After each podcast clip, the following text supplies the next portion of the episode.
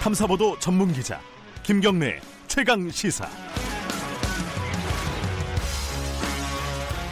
김경래 최강 시사 2부 시작합니다. 2부에서는요 어, 먹고 사는 문제, 경제 얘기 좀 해보겠습니다. 최근에 경제 지표가 굉장히 안 좋지 않습니까? 뭐 경상수지 적자로 돌아섰고 어, 성장률 또 마이너스다 이런 보도도 보셨을 거고요. 청와대에서 어제 방금 뉴스 뉴스에서 들으셨죠? 어, 경제 관련된 브리핑을 하면서 이런 경기 하강 기간이 어, 통상보다 좀 길다, 장기화될 수도 있다. 이런 얘기를 했습니다. 이렇게 좀 부정적인 비관적인 전망을 내놓은 것은 처음인 것 같아요. 진, 우리 경제가 어느 정도로 안 좋은 건지 그리고 앞으로 전망은 어떤지 박승 전 한국은행 총재와 함께 얘기 나눠보겠습니다. 안녕하세요. 네, 안녕하십니까. 어, 일단은 뭐 두 가지 방향에서 여쭤봐야 될 것 같은데요. 첫 네. 번째는 우리 경제가 상황이 어느 정도인가? 방금 말씀 제가 말씀드렸듯이 지표들은 굉장히 안 좋지 않습니까? 네, 실제 상황은 어떻게 평가하고 계신지 총재님은 예, 그걸 먼저 좀 들어봐야 될 것 같아요. 지금 국민들이 느끼는 체감 경기는 네. 음, 상당히 안 좋다고 봅니다. 네. 뭐 우선 일자리가 부족하고, 네, 어, 지금 양극화 문제도 지금 오히려 어, 나빠지고 있는 그런 어, 그 숫자들이 나오고 있잖아요. 네, 그러나 다만 우리 경제의 그 기본 틀, 네, 예, 펀더멘탈이라고 하는 기본 틀은 네. 어, 정상으로 가고 있다 아, 이렇게 보고 있습니다. 음, 그게요. 이제 어, 겨, 총재님은 이제 경제 전문가시니까 그게 이제 논리적으로 이해가 되시겠지만은 이 경제를 잘 모르는 저 같은 사람은 아니 경, 펀더멘탈 기본 틀은 정상으로 가고 있는데 지표들은 왜 이렇게 나쁜 건가? 이 부분이 잘 논리적으로 납득이 잘 안 돼요. 어떻게 받아들여야 되는 겁니까? 그러니까 지금 우리 경제가 네, 아, 지금 우리가 선진국 단계에 진입돼 있지 않습니까? 네, 이 단계에서 우리나라 경제 성장 엔진을 네, 과거의 수출 주도 엔진에서 내수 주도 엔진으로 교체하는 과정입니다, 지금. 네, 이 가령 그 환경이 이렇게 바뀜에 따른 구조적인 여러 가지 마찰 현상이 지금 집중적으로 나타나고 있고 네, 어 이에 따라서 수출 이잘 되던 때 우리나라 제조업이 경제 성장을 견인했거든요. 네, 제조업이 경제 성장을 견인하면서 국내 고용을 맡아서 해냈습니다. 네, 그런데 지금 제조업에서 어, 성장이 멈추고 네,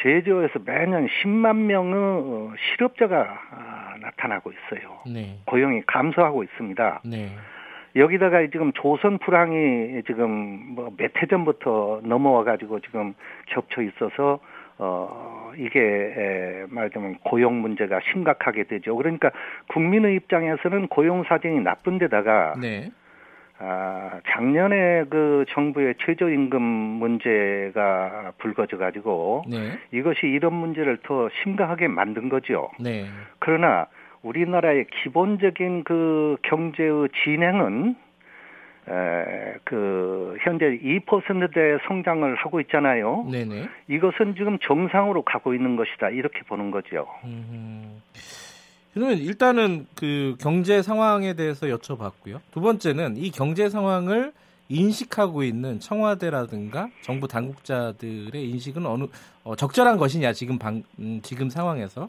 그걸 여쭤보고 싶은데 첫 번째는요.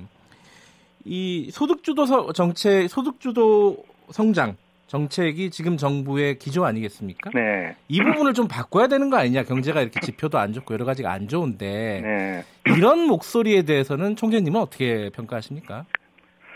그 기본 방향을 바꿀 필요는 없다고 봅니다. 음, 지금 소득 주도 정책이라든가 네, 아, 포용적 성장이라든가 막 같은 말인데 예, 이것은 한마디로 말해서 가계 소득을 늘려야 한다는 정책입니다. 네, 네, 아, 이것이 과거에는요, 이제 수출로 기업이 돈을 벌어서 그 돈을 국내 투자를 하면, 네, 어, 그 투자가 고용을 증대하고 그 소득이 가계로 흘러가는 선순환이 이루어졌습니다. 네.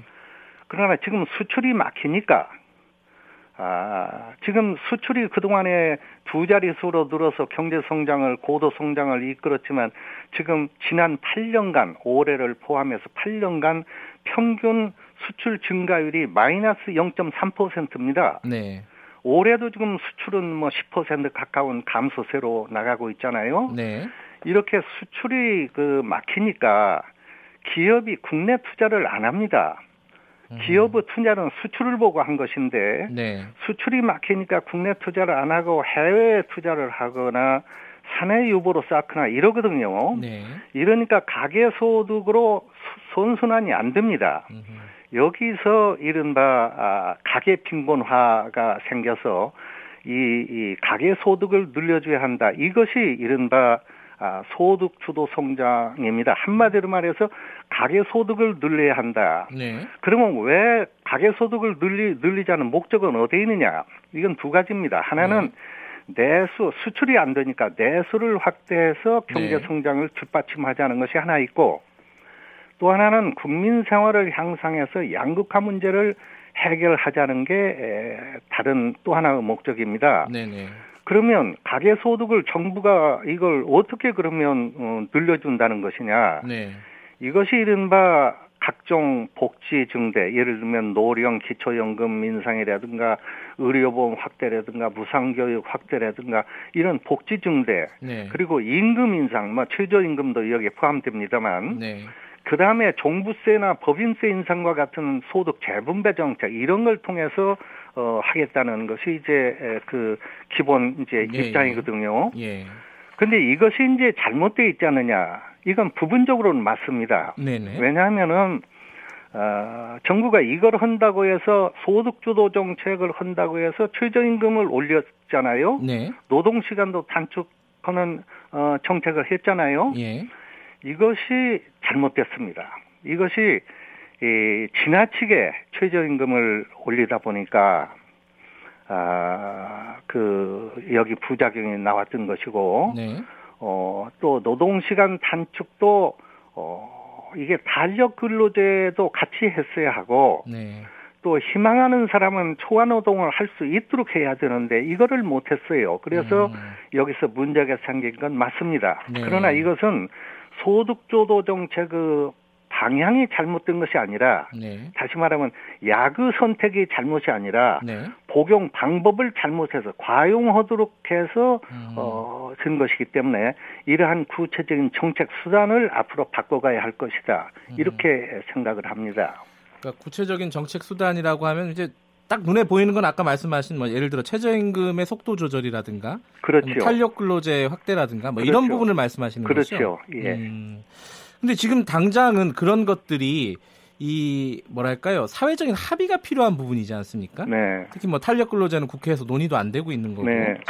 그리고 최저임금 같은 경우는 요번에도 역시 마찬가지로 사회적인 갈등이 아마 어 예전 예년과 똑같은 형태의 사회적 갈등이 일어날 가능성이 높습니다. 그러면은 사실 정부가 주도해서 이런 부분들을 수정할 방법도 좀 마땅치 않다. 여러 가지로 좀 진퇴양난이 아닌가라고 볼 수도 있는 거 아닐까요? 맞습니다. 이게 저 경제란 음, 경제만으로는 음, 잘하기 어렵습니다. 네. 정치도 함께 에, 그 도와야 하고 예. 사회도 함께 도와야 합니다.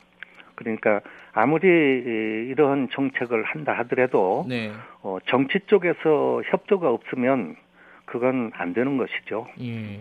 지금 이제 성장률 같은 문제로 생각을 해보면요. 네. 추, 추가 경정 예산, 추경 같은 경우에 어, 지금 정부가 내놓은 정도, 어, 이 정도가 적절하다고 보십니까? 어떻습니까? 좀 적다라는 쪽도 있어요. 어, 추경이 적다고요? 예, 정부가 내놓은 추경도 예. 너무 어, 뭐랄까 소극적인 거 아니냐 이런 뭐, 얘기도 좀 있더라고요. 글쎄, 그것은 저 네. 뭐 보기 따라 다를 거예요. 저는 네. 그것이 적절한지 그거는 제가 뭐라고 말씀드릴 수 없고 예.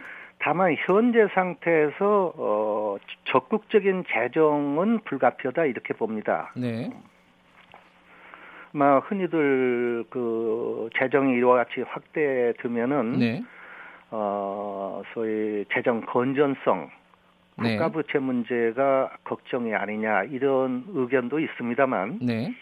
어, 아직은 우리나라는 그런 문제는 걱정하지 않아도 된다 이렇게 봅니다. 네. 예를 들면은 정부 부채만 하더라도 GDP에 지금 한 35% 드는 걸로 아는데 네. 이게 선진국 경우에는 한 7, 80% 되거든요. 평균이. 예. 그리고 일본은 200%가 넘습니다.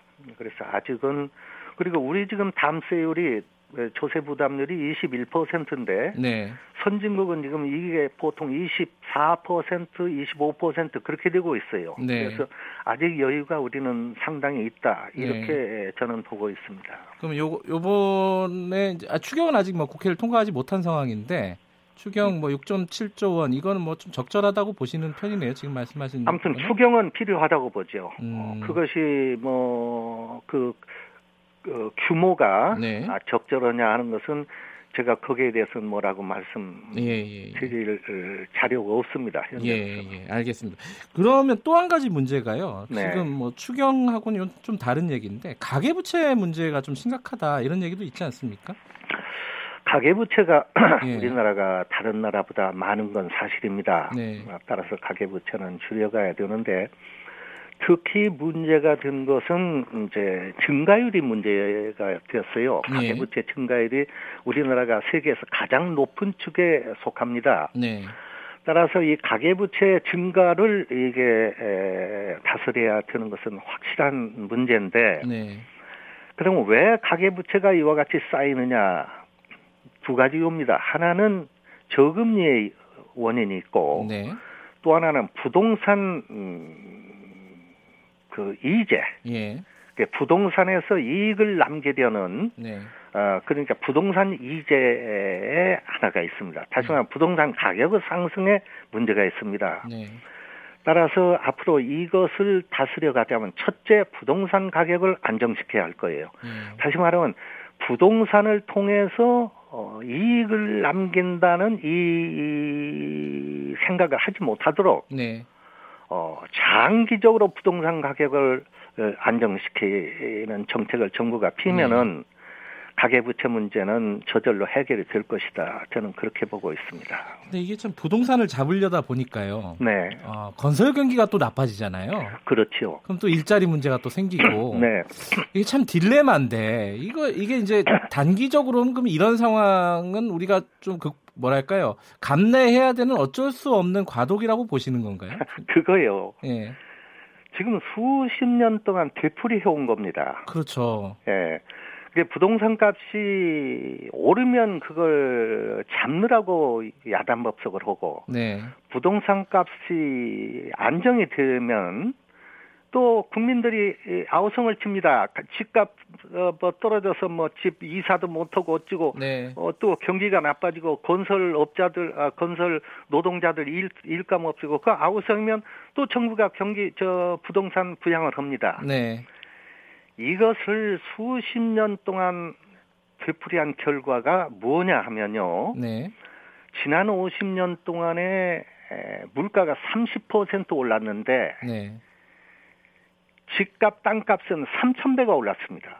음, 그러니까 집값이 오르면은 집 가진 사람들은 좋아하지만 네, 이것은 집 없는 사람들의 눈물 그리고 앞으로 태어날 우리 후손들의 눈물을 대가로 얻은 소득입니다. 네, 그리고 그래서 이, 이 집값 상승은 경제가 성장해서 소득이 높아지는데도 불구하고 먹고 살기는 어려워지는 이른바 빈곤화 성장, 네, 빈곤화 성장의 근본 원인이 이, 그 부동산입니다. 네. 그래서 부동산 문제를 절대로 어, 경기 부양 수단으로 써서는 안 된다. 음, 부동산 값이 원칙적으로는 더 떨어져야 합니다. 떨어져야지만 이건 여러 가지 사회적인 어려움을 어, 예. 그 이야기하니까 부동산 값을 떨어뜨리지는 말고 올리지도 말고 그래 앞으로 몇십 년이라도 현재 수준의 부동산을 안정시키는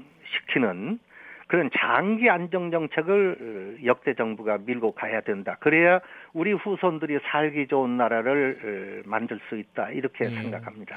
알겠습니다. 좀 감내해야 된다 이런 쪽이시네요. 그렇습니다. 예. 마지막으로요. 지금 네. 청와대 같은 경우에는 하반기 그리고 뭐 좀 길게 보면 내년 정도에는 경제가 좀 괜찮아질 거다, 반등할 수 있다. 뭐 이런 취지로 지금 예상을 하고 있는데 총재님께서는 어떻게 보십니까? 이게 가능하다고 보세요?